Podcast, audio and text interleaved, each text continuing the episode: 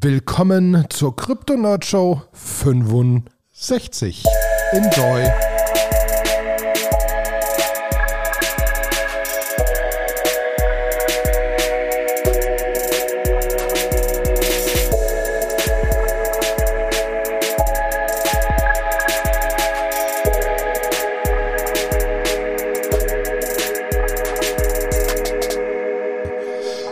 Wunderschönen guten Tag, liebe Krypto-Nurture-Freunde. Es ist wieder soweit. Äh, wir nehmen wieder auf. Ich bin wieder hier mit Sebastian. Einen wunderschönen guten Tag, Sebastian.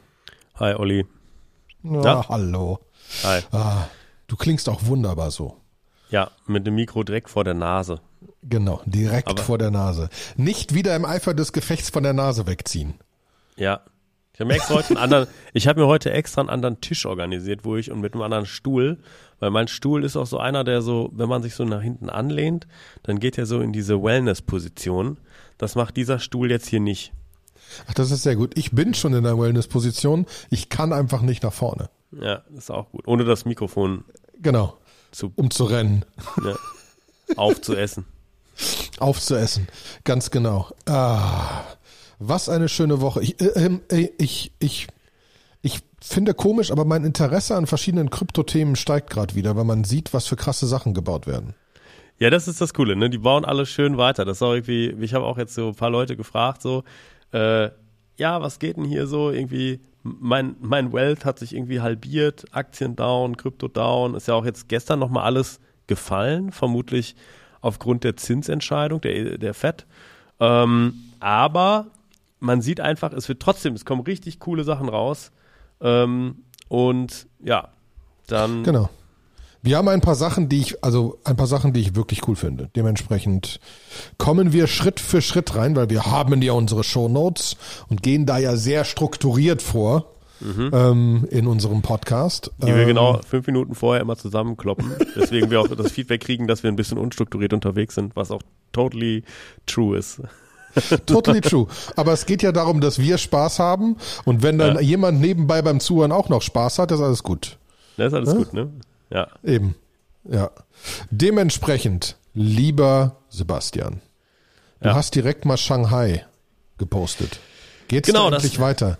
Kriege ich meine ETH 2 irgendwann raus? Genau, das, äh, das Shanghai-Update äh, ist ja ja, es sieht so aus. Also ähm, da ist einfach eine ganze Menge dazugekommen. Da ist halt irgendwie der EIP 3651, der, 300, der 3855 und äh, der 8, 3860. Also all das, was man zum Withdrawn von der Beacon Chain tendenziell bräuchte, ähm, ist jetzt da. Also da kommt einfach beim nächsten, beim nächsten ähm, Update halt mit rein. Aber ist noch so. nicht getimed. Nee, das ist noch nicht, also das ist ja einfach, ne, es gibt jetzt ein, ein Testnet, ähm, wo sie das irgendwie äh, sich angucken, ähm, wie es irgendwie funktionieren kann und so weiter und so fort. Und ähm, da wird dann halt irgendwie, also da wird dann halt einfach geguckt, kann das funktionieren, wie wird es funktionieren, was hat das für Konsequenzen. Ne? Ähm, und die finalisieren das so im nächsten Monat Sie überlegen auch, ob sie es in ein oder zwei Upgrade-Schritten machen. Das hat so ein bisschen äh, unter Umständen so Stabilisierungs- ähm, so.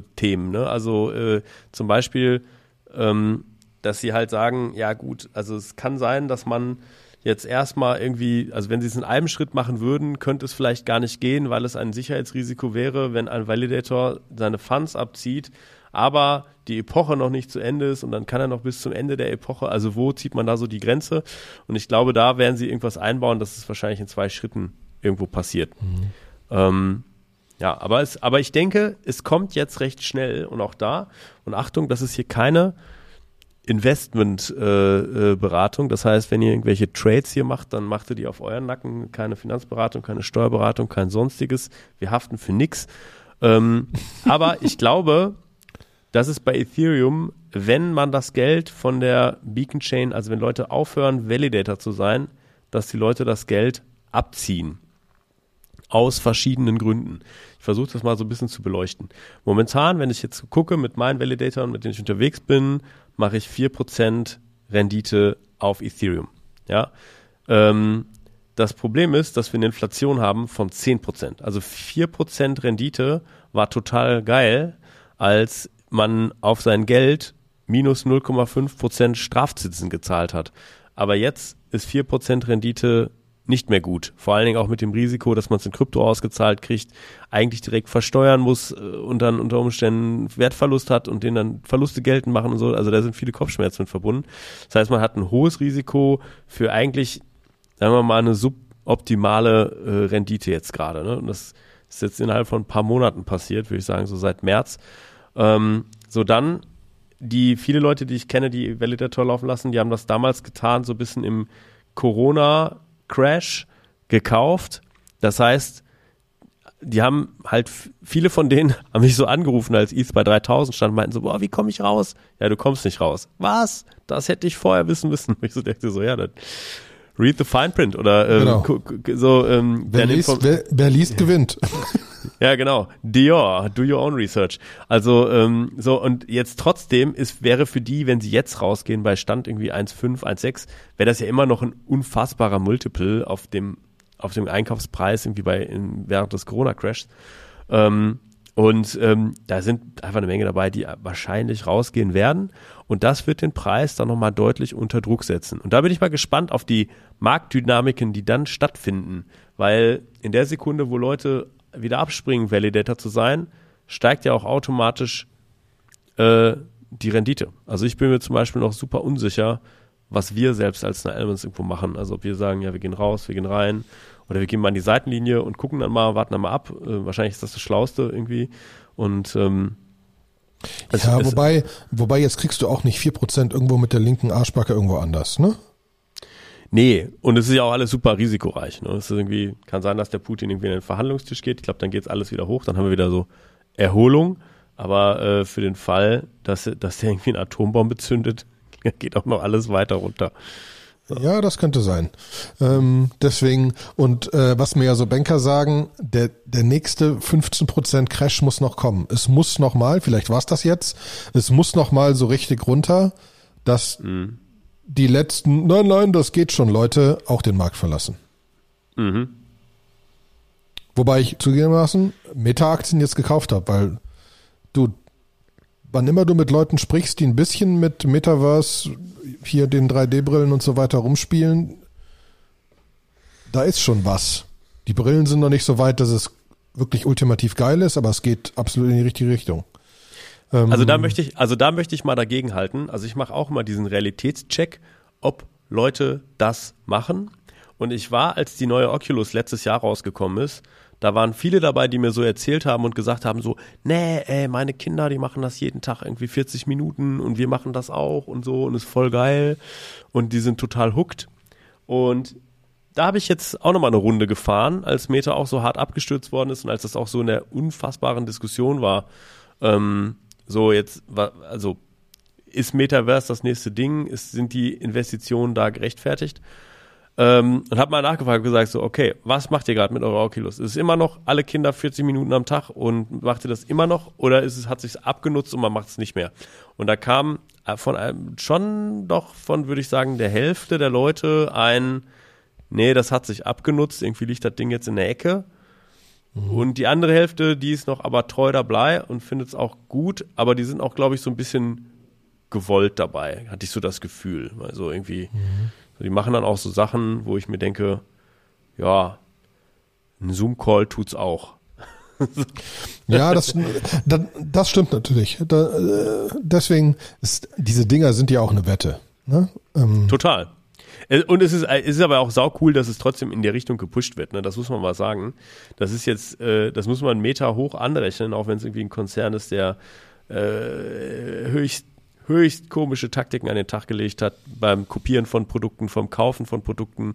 Äh, aber bei, bei Metaverse machen sie gerade richtig Innovation. Und wenn da irgendwann mal was funktioniert, dann wird man auch sagen müssen, ja, okay, das haben sie sich auch verdient. Ist wie der iPod, Ja. der war auch nicht. Der erste iPod war auch kacke. Das war erst irgendwie der mit dem Touch-Ding, der cool war. So, und ähm, so ist das halt. Da kommen halt ein paar Quests, die sind halt nicht so geil und die Software ist noch nicht so geil und der Metaverse-Sachen sind noch nicht so geil. So, aber wenn man da ganz hart dran glaubt, dann kann man sich doch bestimmt jetzt gerade so ein bisschen Land kaufen, oder? Ist doch gerade alles günstig. Wahrscheinlich kann man das jetzt billiger kaufen, ja. Und die, mhm. äh, die Ape-Leute schreien ja alle so so, so äh, hier, Other Side. Other Side sollte man sich Land kaufen. Aber gut, das ist auch diese Ape-Community, die immer noch äh, relativ tight ist. Mhm. Hm? Ja. ja. Krass, aber zu NFTs kommen wir später. Ja. Gut. Jetzt habe ich irgendwie die Shownotes verloren, muss ich nochmal aufmachen. Ähm, ZK Apps. ZK Apps. Ne? Also erstmal finde ich da eins der größten Sachen, die, die interessant ist, ist so Validity Rollups on Bitcoins. Domain ist bitcoinrollups.org und ich hätte ich hätte nie gedacht, dass die da überhaupt drüber nachdenken. Muss ich ganz ehrlich sagen, ja. Wenn ich so mit Bitcoinern spreche, dann kommt die immer so ultra konservativ vor und wir ändern nix. Ja, und plötzlich kommt da aus dem Off eine komplette, eine komplette educational Domain, die erklären, wie man äh, Validity Rollups auf Bitcoin realisieren könnte. Ja, mit vielen Nebenbedingungen. Zum Beispiel, dass das Originalprotokoll dafür doch angepasst werden müsste, wo, sagen wir mal, die, wo, genau, wo die größte Barriere wäre. Aber ich fand es irgendwie cool, äh, dass sich der Bitcoin Space dann trotzdem auch bewegt. Ja, das ist irgendwie, ähm, das ist, glaube ich, auch ein Signaling an alle möglichen anderen Blockchains, dass das jetzt so ein Technologie-Stack ist, den man integrieren muss, mit dem man sich beschäftigen muss. Ne? Mhm. Ich schaue etwas, aber was. Glaubt er denn selber, dass das funktionieren wird? Ja, also ich meine, die haben halt Research gemacht. Ist halt so ein bisschen. Also, dass das, dass das, dass das theoretisch funktioniert, ist mir klar. Ja. Aber jetzt, also.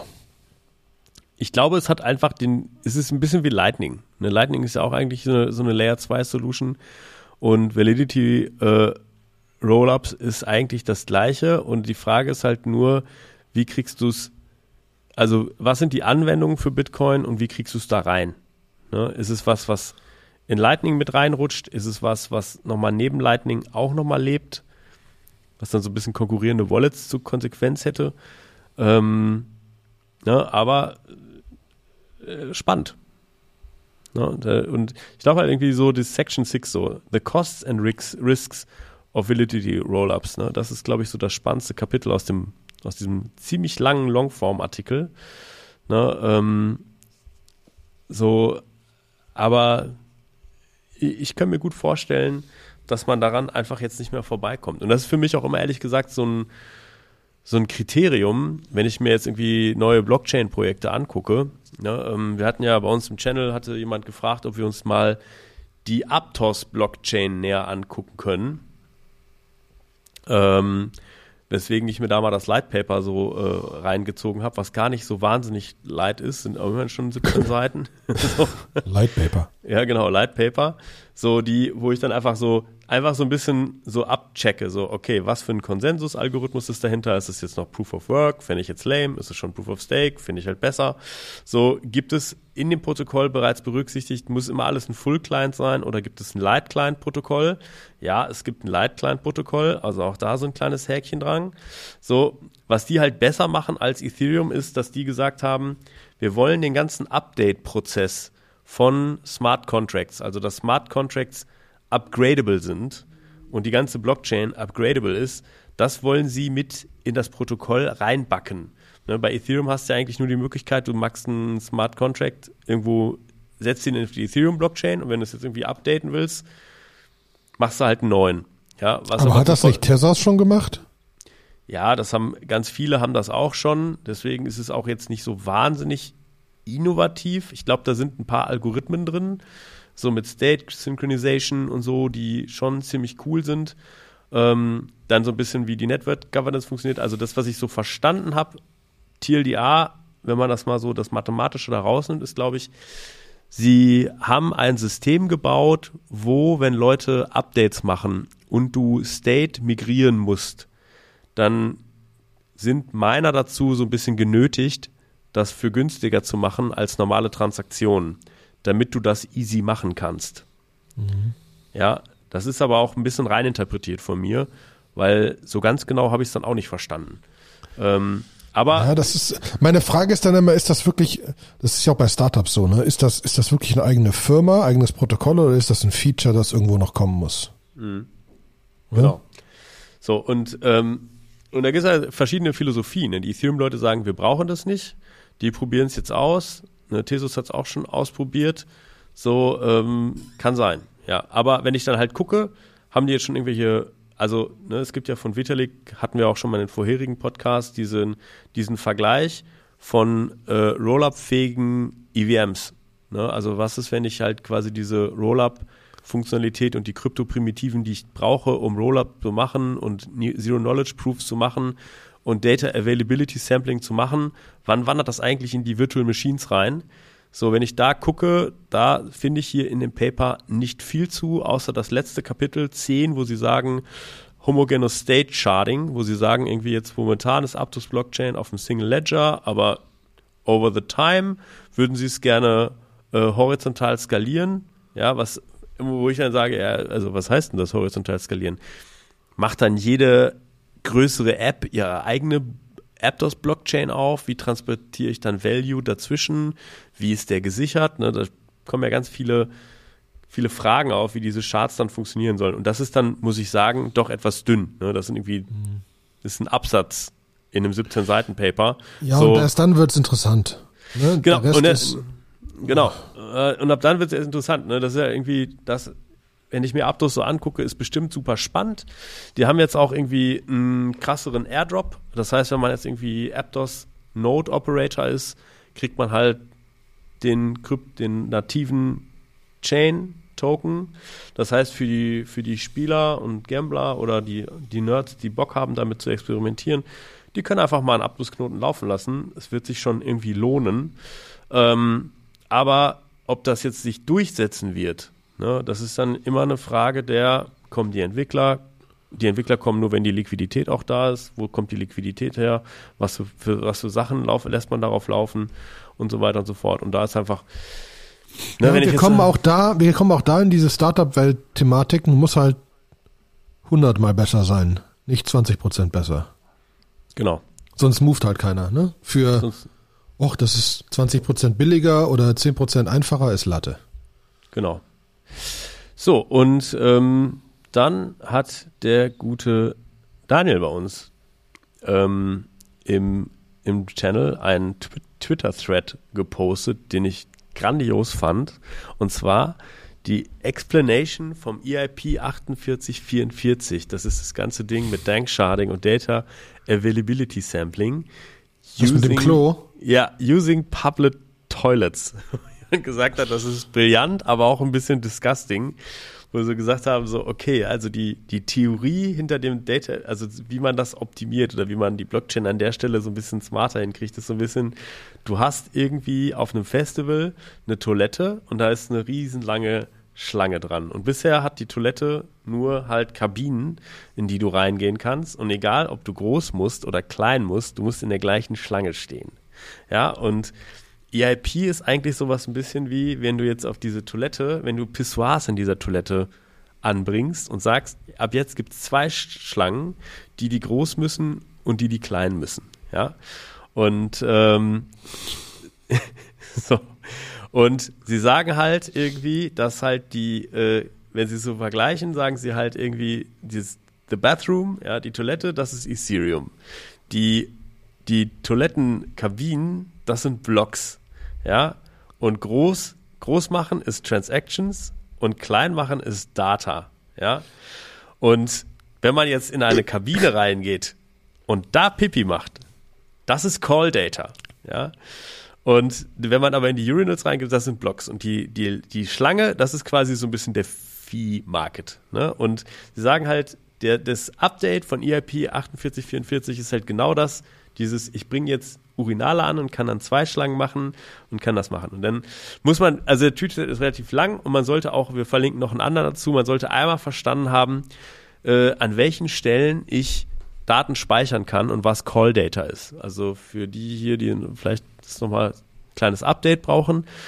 Äh, wenn ich Daten auf Ethereum speichere, wenn ich Smart Contracts mache, kann ich immer sagen, kann ich immer wählen, ob ich etwas in Memory äh, speichere, ob ich eine variable Memory persistiere und dann ist die halt quasi nur Memory, wenn die Funktion aufgerufen worden ist, dann ist es eigentlich im Prinzip weg.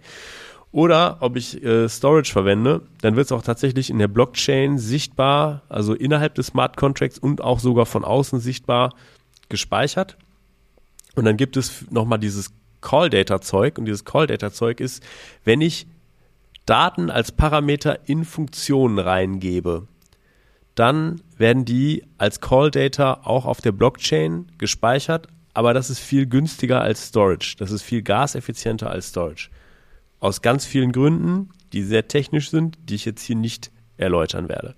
Und das, was die meisten Layer 2 Solutions machen, ist, die benutzen, die nutzen genau diese Call Data, um die Transaktionsheader, die sie auf dem Layer 2 berechnet haben, auch auf dem Layer 1 zu speichern, damit diese dort nachvollzogen werden können. Und so setzen sie quasi das, dieses, diese Security um, dass da nicht irgendwelche Transaktionen auf dem Layer 2 gemacht werden, die ich auf einem Layer 1 gar nicht mehr nachvollziehen kann. Und das Call Data Gedöns sind quasi die Pissoirs. Das Call Data Gedöns ist, das Call Data ist, wenn ich in einer Kabine Pipi mache. ja. Äh, ist, guckt euch den Thread an, ist spannend. Ultra ja. geil. Ja, allein, allein solche, solche, solche Dinger sind einfach gut, um es ein bisschen genauer zu verstehen, ne? Ja, definitiv. Sehr geil. Ja, äh, dann gehe ich mal, dann gehe ich mal direkt zu lustigen, zu lustigen NFTs über. Ähm, auch der NFT-Markt ist ja so ziemlich zusammengebrochen und so weiter, aber es gab in den letzten Tagen wieder ein Projekt, das wirklich durch die Decke geht. Ähm, wir, wir sprechen von Art Gobblers. Ähm, Art Gobblers ist gelauncht. Ähm, äh, wann war das? Äh, keine Ahnung, vor drei, vier Tagen. Ähm, und äh, genau, 31. Oktober, drei Tagen, ähm, ist das Ding gestartet. Ähm, und hat eine, eine abgefahren spannende ähm, Mechanik dahinter. Also erstmal gab es eine relativ kleine Mintlist. Es gibt jetzt erstmal äh, 2000 knapp von diesen NFTs, die gedroppt werden. Es gibt insgesamt, glaube ich, 8000 oder 10.000. Die nächsten acht oder sechs werden über die nächsten zwei Jahre im Monatsbasis in der Declining Function gedroppt. Ähm, äh, wieder über ein Mint und können dann wieder von speziellen Leuten gemintet werden, etc. Und du kannst auch, du kriegst auch wahrscheinlich einen zweiten Art Gobbler, wenn du einen ersten hast innerhalb des nächsten Jahres und so weiter. Ähm, also da gibt es verschiedene Mechaniken, wie du potenziell noch einen Art Gobbler bekommst. Aber warum heißt das Ganze Art Gobbler?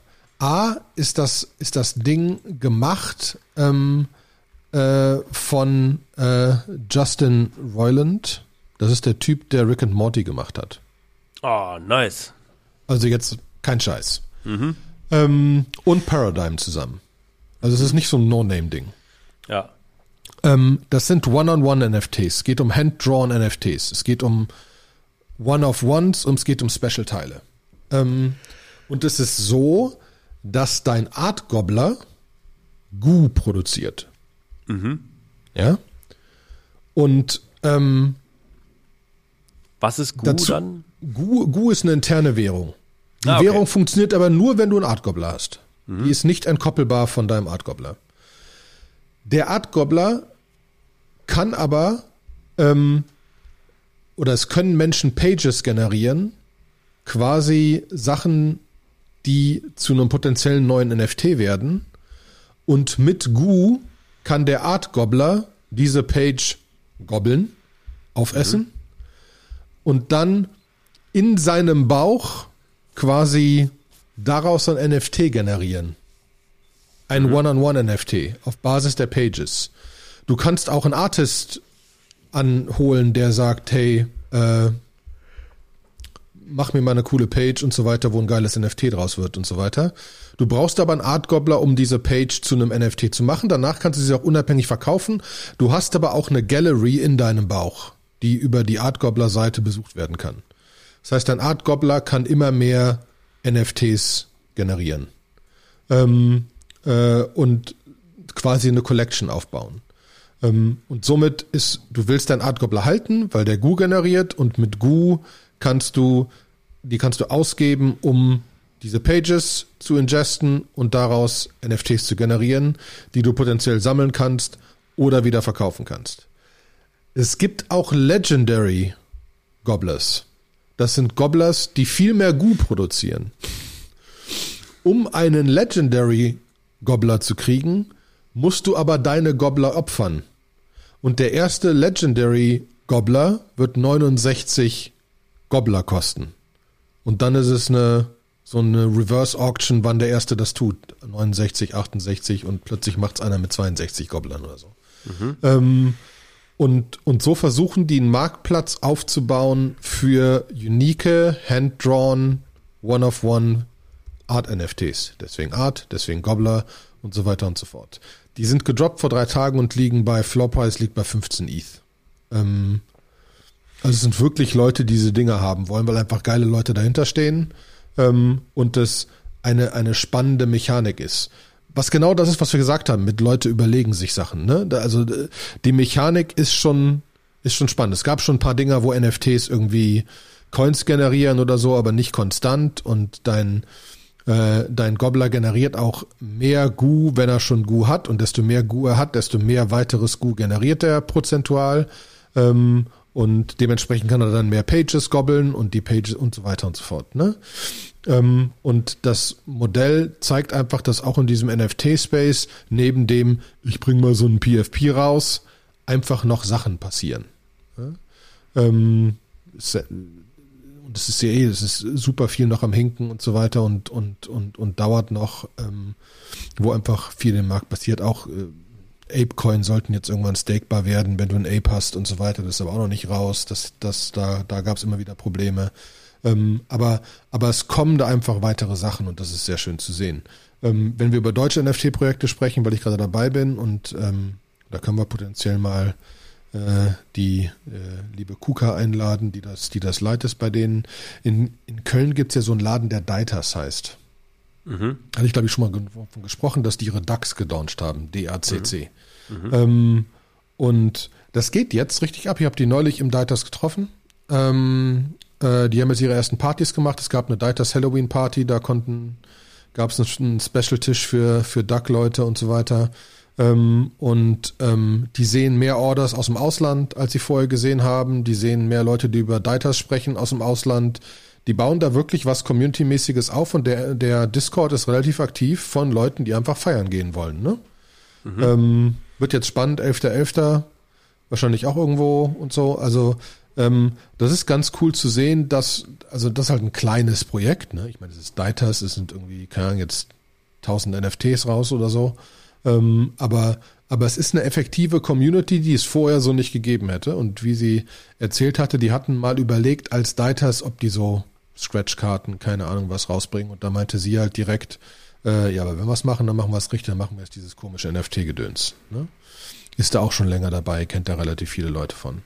Ähm, Meta Brew Society, das erste Bier wird bald geschippt. Sie haben gerade die Community gefragt, welches Bier als nächstes generiert, äh, gebraut werden soll. Ähm, auch da geht's weiter. Äh, ne? Also das, äh, wie gesagt, finde ich diesen Bereich noch grundsätzlich recht spannend. Ähm, bei Potatoes gibt's jetzt demnächst die Captains und deswegen steigen die Potatoes so im Preis. Potatoes ist dieses Ding, wo du deine Potatoes auch staken konntest und dann wurde jede Woche gab's einen Preis. Da gab's mal ein Jahr lang kostenlos McDonalds oder Burger King, ich weiß es nicht mehr. Ähm, und die Captains werden jetzt die DAO Voting NFTs für das Memeland, was ins Metaverse kommt. Ähm, und Memeland ist ja auch kein kleines Ding. Äh, und ähm, da, deswegen steigen jetzt die Potatoes-Preise wieder, weil irgendwie Leute die Captains haben wollen. Du kannst nur einen Captain minden, wenn du ein Potato hast oder deren Original-Token, den ich vergessen habe, wie er heißt, der, wo es wesentlich weniger von gibt, die wesentlich teurer sind. Mhm. Ähm, das heißt, da passiert, also das ist eins von den Dingern, wo ich sage, da, da, da entwickeln sich spannende Sachen von Leuten, die wirklich nachdenken und die da schon länger in dieser Community drin sind. So ist ja einfach zum Beispiel ähm, äh, hier Justin Roiland hat, hat schon länger One-on-One-NFTs gemacht und hat auch welche gemacht, die irgendwie 300.000 Dollar wert waren und so. Also der ist da auch schon länger in dem Bereich drin. Ja? Deswegen ja. finde ich sehr cool. Spannend. Cool. Ja. Also, genau. Also auch, auch der Markt nicht tot. Ne? Nee, auch, nee, so einfach ist das alles nicht mehr tot zu kriegen. Und wenn wir da genauer reingucken, ähm, auch allgemein NFT und den Übergang zu Social finden, ähm, wurde gerade auch in unserem Telegram gepostet. Äh, Meta wird jetzt bald einigen Creators auf äh, Instagram erlauben, NFTs rauszubringen und zu verkaufen über, über Instagram. Ähm, Twitter wurde ja gerade von Elon jetzt final gekauft. Ähm, und da soll auch einiges passieren weiter. Ähm, mal sehen, man kann sicher bald so eine blaue Checkmark kaufen für 8 Dollar, ähm, wo sich, äh, wo sich ähm, Elon königlich darüber freut, dass es ganz viele Leute gibt, die das ultra scheiße finden und ganz viele Leute gibt, die das ultra geil finden. Er sagt, genau darum geht es ihm. Alle Leute dürfen gerne ihre Meinung haben und das auch auf Twitter kundtun. Mhm. Ähm, Wie findest äh, du das denn? wie finde ich das? Ich finde es okay, weil es noch eine zweite Sache geben wird. Es wird nicht nur ein blaues Checkmark geben, wird ein zusätzliches Checkmark geben für Politiker und wirkliche also wirkliche Celebrities, die noch was anderes darüber hinaus brauchen. Das heißt, es gibt nicht nur einfach das blaue, jetzt kann das jeder haben, sondern ähm, es geht halt weiter. Ich finde ich fand eins, ein Kommentar sehr geil. Leute, hört auf euch zu beschweren. Jetzt wird Twitter wieder das Produkt und nicht ihr das Produkt. Ne? Die Werbung sinkt und so weiter und du, du zahlst halt dafür, dass Twitter existiert. Und ähm, damit zahlst du halt echt. Ob 8 Dollar der richtige Preis ist, keine Ahnung. Ich würde es theoretisch tun, allein, allein, allein, weil ich, weil ich, weil ich, weil ich es ausprobieren würde wieder. Ne? Äh, mhm. Mal sehen, was tut das und äh, was macht das mit Twitter und wie geht Twitter weiter und wie machen die Fact-Checks. Und was ich auch spannend fand, ist, dass ja selbst Twitter zugegeben hat, dass deren größtes Innovationsproblem ist interne Politik. Weil du so viele interne verschiedene Meinungen hast und sie einfach keine Entscheidung gebacken kriegen. Und jetzt mhm. sagt halt einfach Elon, dann entscheiden wir halt. Ne? So. Vielleicht waren wir falsch, dann entscheiden wir wieder zurück. Ist ja wurscht, ist Software. Ne? Ähm, aber es passiert zumindest was. Deswegen, und da, das, was passiert, finde ich gut. Ne? Ähm, was da weiter passieren wird, ich bin, ich bin gespannt. Ähm, ich glaube auch diese, diese Angst mit, jetzt wird das ein ultra-rechtes, keine Ahnung was Ding, glaube ich nicht dran. Ne? Mhm. Ähm, äh, ich, ich bin gespannt, er hat ja schon gesagt, es wird ein Moderation Council geben, äh, was einfach sich drum kümmert, ähm, halt aus einer diversen Gruppe von Leuten zu existieren. Da muss man dann sehen, wie divers ist das wirklich. Ähm, aber da glaube ich ihm schon, dass er einfach grundsätzlich will, dass alles gesagt werden kann. Hm. Ähm, und wenn es halt illegal ist oder über die Stränge schlägt, dann halt nicht. Dann wird der Council das auch so entscheiden und so sehen. Ist halt nur ein bisschen diverser als vorher. Genau. Ja? Mhm. Und da, und da sind wir mal gespannt. Es ist halt die Frage, wie das Fact-Checking funktioniert. Ne? Ähm, war ja scheinbar schon so, haben sich Leute darüber lustig gemacht. Ich habe nicht verifiziert, ob es echt ist. Aber White House hat gepostet, dass jetzt die Renten hochgehen und da wurde direkt Fact-Check drunter, drunter gepasst. Also Renten irgendwas gehen hoch, weil äh, Biden so toll ist und dann kam direkt drunter, naja, vor gefühlten 500 Millionen Jahren hat vier, vier Präsidenten vorher jemand entschieden, dass das eine Inflationsanpassung auf die Renten jederzeit stattfindet. Wir haben mal 10 Prozent, deswegen gehen die Renten 10 Prozent hoch. Das hat überhaupt nichts mit Biden zu tun. Hm. Ja, ähm, ja, mal ja, sehen. Ja, das muss man sehen. Also ich bin, ich sag mal, ich sag mal Folgendes. Ich finde die Art und Weise, wie er diese Übernahme auch öffentlich zelebriert hat, muss ich sagen, finde ich schon grenzwertig. Also ähm, ich glaube halt, dass eine gewisser, äh, dass man ein gewisser, exzentrisch das richtige Wort, ich weiß es nicht. Also ich glaube halt irgendwie, dass zum Beispiel jemand wie Steve Jobs, ja, der ist ja auch ein bisschen quirky gewesen. Es hat bestimmt auch keinen großen Spaß gemacht, mit dem so direkt zusammenzuarbeiten, weil er sehr launisch war und so. Äh, aber bei Elon Musk geht mir das jetzt gerade ein bisschen zu weit. Ne? Also ich denke seit Ewigkeiten drüber nach, dass ich irgendwie doch auch mal mir eigentlich einen Tesla kaufen wollte. Und je mehr ich da irgendwie sehe, wie er mit dem, mit dem Kitchen Sink ja, irgendwie in das Twitter äh, Hauptquartier reingerannt ist und als allererste Amtshandlung gesagt hat, ey Leute, ich brauche hier das blaue Checkmark-Feature, so bei Wednesday next week, wer da keinen Bock drauf hat, der kann jetzt direkt gehen, den schmeiße ich raus irgendwie.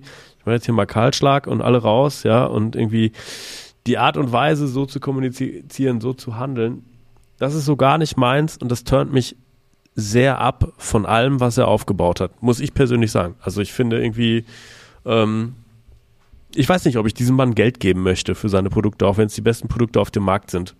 Ähm, und ähm, das macht mich doch sehr nachdenklich, weil ich auch denke, dass so die anderen Produkte noch nicht so weit sind. Ja, ist Tesla schon da, wo Tesla sein will, dass er sich jetzt so mit Twitter distracted und ich habe eher so ein bisschen das Gefühl, dass er in diese, dass er jetzt irgendwie so das Unternehmersein durchgespielt hat und ja. und ja und noch nach höherem greifen möchte und äh, sich jetzt Twitter geholt hat und jetzt hat irgendwie jemand, der auch echt offenkundig scheinbar ein gefühltes Ego-Problem hat. Ich weiß, kannst du irgendwo so irgendwas dran festmachen. Ja, es kam ähm, jemand anders auf den Punkt. Benioff hat sich die Time geholt und äh, Bezos hat sich was Washington Post geholt. Er hat sich halt Twitter geholt. Ja. Twitter geholt. Ne? So, und, äh, und das ist ja eine Menge Power, die man dann so hat. Ne? Will er demnächst dann auch noch in die Politik gehen? Ja, ähm, will er den Das Republik macht ja schon Yi. Ne? Der Wer Kane, Yi hier, Kane West. Nicht? Kane West, ja, ja, okay. Ja. Ne? ja. Artist formerly known as. Äh, ja. Äh, ja. Ähm, ja. Da kann es noch viel schlimmer werden als Elon. Ähm, aber ja, ich bin dabei. Ich bin auch, ich bin auch vorsichtig, sagen wir es so. Und es ist auch so, dass wenn ihr jetzt, ich habe ja einen Tesla, ähm, wenn man das Geld ausgeben will für ein Model S, sollte man sich wirklich mal die Mercedes EQE, EQS Dinge angucken. Das ist eine qualitativ meilenweiter Unterschied. Ne?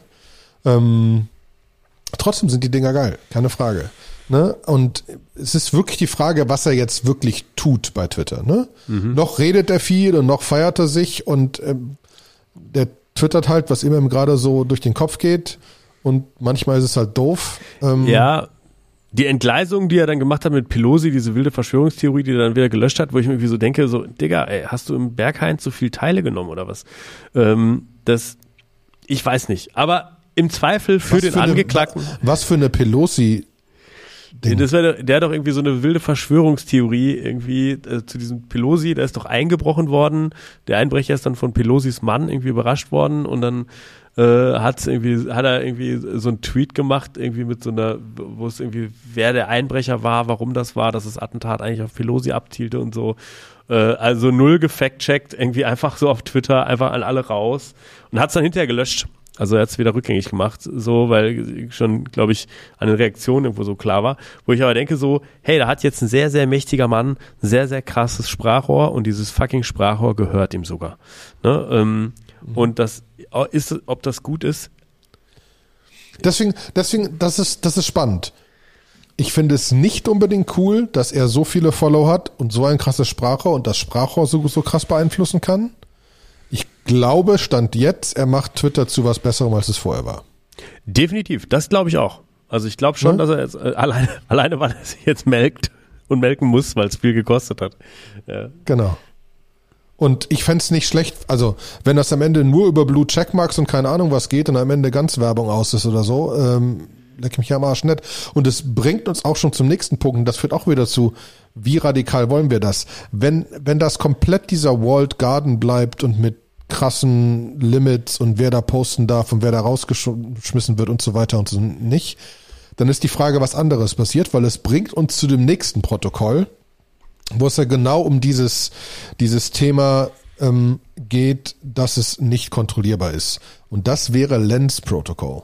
Mhm. Ähm, und Lens Protocol, nachdem ich mir reingeguckt habe, leider habe ich mir meinen Account gemacht, als äh, irgendwas kaputt war, deswegen ist das immer noch nur so halbgar teilweise. Ähm, aber man konnte, wenn man verschiedene NFTs hatte oder andere Möglichkeiten, konnte man sich ein Lens Protocol Handle minden. Ja? Ähm, in meinem Fall war es so, dass ich noch von Developer DAO, auch eins der spannenden NFT-Projekte äh, da draußen oder eher einem Access Write Key System für einen Discord, wo Developer sich unterhalten. Ähm, wenn man wenn man Developer DAO NFT hat, konnte man mit diesem Wallet führt potenziell zu, zu einem ersten Problem, einen Lens-Handle machen. Da hatten wir schon die Diskussion, damit bist du halt relativ öffentlich mit deinem, ne, dann ist dein Lens-Handle, hängt direkt an deinem, äh, an deinem Wallet, wo tausend Millionen andere Sachen passiert sind, eins der doofen Seiten von Ethereum. Ähm, aber ich habe mir so ein Lens, Lens, Lens-Handle gemacht. Ähm, und es gibt dann einfach mittlerweile schon einiges an Projekten dazu. Das Grundsatzsystem ist also jetzt sehr, sehr, sehr, sehr grob gesagt, ähm, ist halt, dass du, dass du dieses NFT hast, was dein, was dein Handle ist und dir darüber ein Profil aufbauen kannst und jetzt darüber dann Nachrichten generieren kannst, ähm, die du auch potenziell liken kannst und in eine Collection von dir packen kannst von anderen Leuten. Du kannst auch Systeme bauen, damit Leute bezahlen müssen. Du kannst direkt am Anfang sagen, müssen Leute bezahlen, um dein, dein Lens-Zeugs zu lesen und so weiter. Und es können halt, und das ist das, wo ich halt grundsätzlich daran glaube, ist halt wieder ein Developer-Ecosystem. Es können irgendwelche Leute irgendwas obendrauf bauen. Ne? Ähm, und so gibt es jetzt schon LensTube.xyz, ist ein YouTube auf Lens. Ähm, frag mich nicht, wo die die Videos speichern. Ähm, es gibt Lenster XYZ, ist quasi ein Social Network, äh, so ein Twitter-Gedöns. Es gibt sogar mit Orb, orb.ac, ähm, ist eine Android-iPhone-App, die recht schick ist, ähm, wo du dich registrieren kannst, wo du einfach äh, auch Tweets, also wirklich eine, eine Social-App, die aber komplett über die Blockchain verteilt ist, ähm, funktioniert. Und natürlich kannst du damit auch irgendwas Neues bauen und ein anderes Social Network und die Messages, die du sonst über Orb generiert hast, wieder woanders reinziehen und so weiter und so fort und bist nicht in diesen Apps komplett gelockt. Und es gibt ein mittlerweile relativ großes System da draußen mit spannenden Apps von Leuten, die irgendwelche Sachen da probieren. Und das finde ich durchweg positiv. Ähm, äh, und es funktioniert. Ne? Also ich habe Nachrichten geschrieben, man kann Leuten folgen und man kann Profile finden und ähm, das ist halt komplett nicht wirklich zensierbar. Ähm, und das bringt ja wieder so ein bisschen, ne, also wenn das, also, also so ein bisschen Zensur ist ja vielleicht gar nicht doof. Oder ein bisschen Fact-Checken etc. Aber da werden Leute einfach Systeme oben drüber bauen. Und ähm, so ein bisschen wie Twitter am Anfang war. Man erinnert sich, Twitter am Anfang gab es 7000 verschiedene Apps und irgendwann hat Twitter gesagt, nee, das mit dem, die Firehose ist vorbei, kannst nicht mehr einfach so Apps bauen. Ne? Äh, machen wir jetzt alles selbst und haben das ganze Ökosystem ein bisschen wieder, wieder geschlossen. Vielleicht macht Elon das wieder auf. Kann mhm. ich nicht sagen. Ne? Aber das halt jetzt wirklich offen. Mhm. Und das ist ja immer, was so Leute auch gesagt haben, was kommen muss. Und da scheint Lenz so in die richtige Richtung zu gehen. Ich frage mich aber mit Lens Protocol Funding, was haben die da an Geld bekommen? Weil im Moment ist es ja so, dass das auf äh, ähm, äh, Polygon, läuft. Polygon, Polygon, läuft mhm. und Lens zahlt die Fees. Ja, Lens zahlt die Fees ist noch anders, ne? Du hast keine Fees, wenn dann, sondern ähm, du musst mit deinem Protokoll, also das geht immer Metamask auf und dann musst du unterschreiben, was du machst. Also du signst eigentlich Transaktionen und die werden dann irgendwie gespeichert. Und dieses Speichern, das hostet momentan Lens. Ne? Ähm, das heißt, da, da, finden nicht wirkliche Transaktionen statt, die gespeichert werden. Im Sinne von, dass sie auf der Ethereum-Blockchain oder in der Polygon-Blockchain gespeichert werden. Sondern äh, es passiert nochmal unter der Haube, ist nochmal ein Lens-Zwischenschritt, wo etwas passiert. Aber weißt du denn, wo das gespeichert wird, das ganze Zeug? Ja, ähm, also so, so wie ich es verstanden habe, ähm, ist es so, dass es halt quasi ähm, Nodes gibt, ne, die man auch unter Umständen selber laufen lassen kann. Momentan werden die alle halt von Lens selber betrieben. Ähm, ne, das ist dieses quasi dieser Lens, Lens Hub und du kannst irgendwie, ich weiß nicht, ob man selber einen machen kann. Also wie okay, und da kommen natürlich Fees, was Sie sagen schon. Wenn du jetzt sagst, ich will Content produzieren, der zu bezahlen ja. ist, dann kriegt Lens einen Share. Ich glaube, so weit sind die noch nicht. Die lassen jetzt, die lassen erstmal laufen.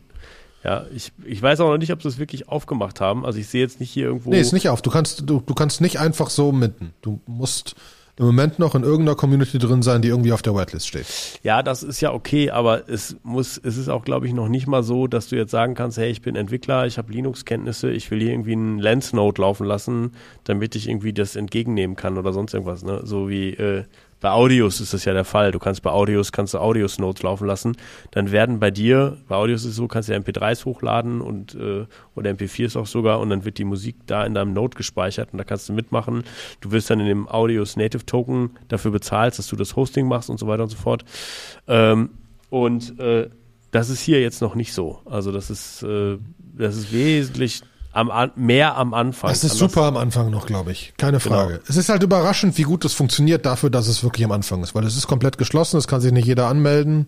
Es sind, keine Ahnung, 100.000 Leute, was weiß ich was. Ne? Also es ist Mhm. alles noch relativ klein. Ja. Deswegen, deswegen bin ich, aber, aber es ist das vielversprechendste Ding in die Richtung von einem Open Social Protocol, was man bis jetzt so gesehen hat. Ja. Finde ich. Ne?